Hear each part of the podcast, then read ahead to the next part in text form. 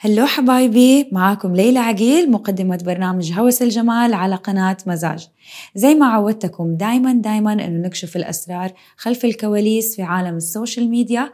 اليوم تقدروا تسمعوا كل الحلقات اللي عجبتكم في البودكاست. لا تنسوا تحملوا الحلقات وتسمعوها وإن شاء الله تستفيدوا. مرة مرة مرة أحبكم. بدأ يلمس أجزاء معينة من جسمي. أبويا ما قصر وكمان ضربني وعنفني. بدأت حكايتي لما كان عمري 13 سنة. أنا بنت وحيدة على ولدين. حلمي زي أي طفلة. ألعب أضحك وآكل حلويات مرة كتير. أتحولت طفولتي إلى جحيم بسبب أخويا اللي يكبرني بأربع سنين. في يوم كنت بالحوش بلعب في ألعابي. وأتفاجأ بأخويا إنه جايب لي شوكولاتة. طرت من الفرحة. أخذني على غرفته وأعطاني الشوكولاتة وبدأ يلمس أجزاء معينة من جسمي. بعدها بيومين نفس الحكاية تكررت. والمرة هذه اللمس صار في مناطق أكثر وبطريقة واضحة ومرعبة أكثر. لجأت لأمي وكنت مترددة إني أقول لها مترددة إني أقول لها إيش اللي بيصير معايا. ما توقعت ردة فعلها تكون عدائية لدرجة إنها تمد يدها علي وتحرمني حتى إني أطلع من غرفتي. وفوق هذا واجهتني بأخويا وطبعا نكر كل شيء. وكمان قعد يضربني بطريقة موحشة لدرجة أنه كسر لي يدي اليسار. ما وقفت الحكاية هنا. زاد التحرش بشكل أكبر ومرعب أكثر قررت أني أتوجه لوالدي علشان ينقذني. وهنا صرت بعمر ال 17 سنة. أبويا ما قصر وكمان ضربني وعنفني بشكل مرة كبير. وقرر أني لازم أتزوج ابن عمي. أتهربت ورفضت أكثر من مرة بحجة أني أبغى وحابة أكمل تعليمي.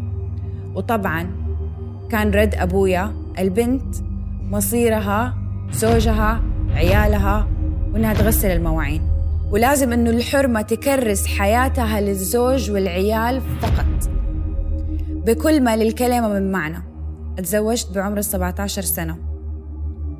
وقلت يمكن ابن عمي يكون حنون علي ويعوضني.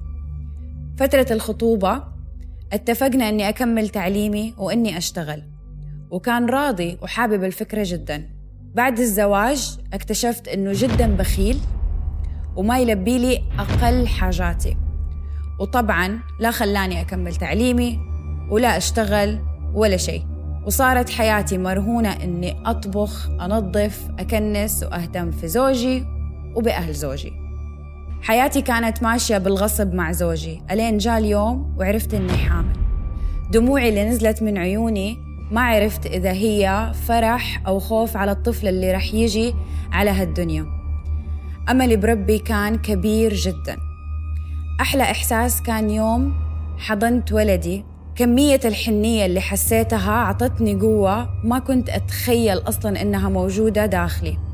وعدت ابني إني رح أكرس حياتي عشانه ورح أحميه برموش عيوني. من بعد ما صار عمر ولدي سنة اكتشفت إنه زوجي بيخونني ولما واجهته ضربني. استحملت عشان ولدي وقلت ما رح أسكت. صرت أتعلم بالسر من غير علم ولا أحد. الحمد لله كنت جدا مجتهدة وأخذت شهادة تمريض.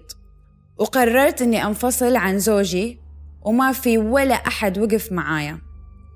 وقالوا لي رح نتبرى منك إذا فكرتي مجرد تفكير إنك تتطلقي.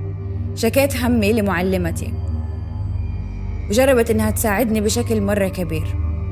تم الطلاق بشكل رسمي من بعد ما أثبت إنه زوجي بيخونني. رهنت حياتي لتربية ولدي وصرت أشتغل ليل نهار علشان ما أحرمه من ولا أي حاجة. أشتغلت في مستشفى لمدة ستة سنين وربي يشهد كمية التعب اللي كنت أتعبها مجرد ما أني كنت أوصل البيت وأشوف ضحكة ولدي أنسى كل التعب. من بعد ستة سنين أتعرفت على دكتور يشتغل معايا في المستشفى. وأتقدم لي. وأنا اليوم أم لثلاثة أطفال. زوجي هو دكتور وشريكي في عملي. ويا ليلى ربي عوض صبري خير. بكتب لك الرسالة وأنا دموعي بتنزل مني. أتمنى لهذه المسج إنها توصل لكل امرأة بتتعرض للتعنف.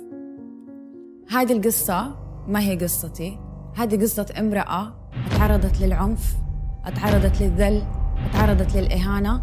ما حد وقف معاها. امرأة مناضلة ما تخلت ولا لحظة عن طموحها. وما فقدت الأمل في نفسها. ما راح أذكر لا اسمك ولا أنت من أي بلد.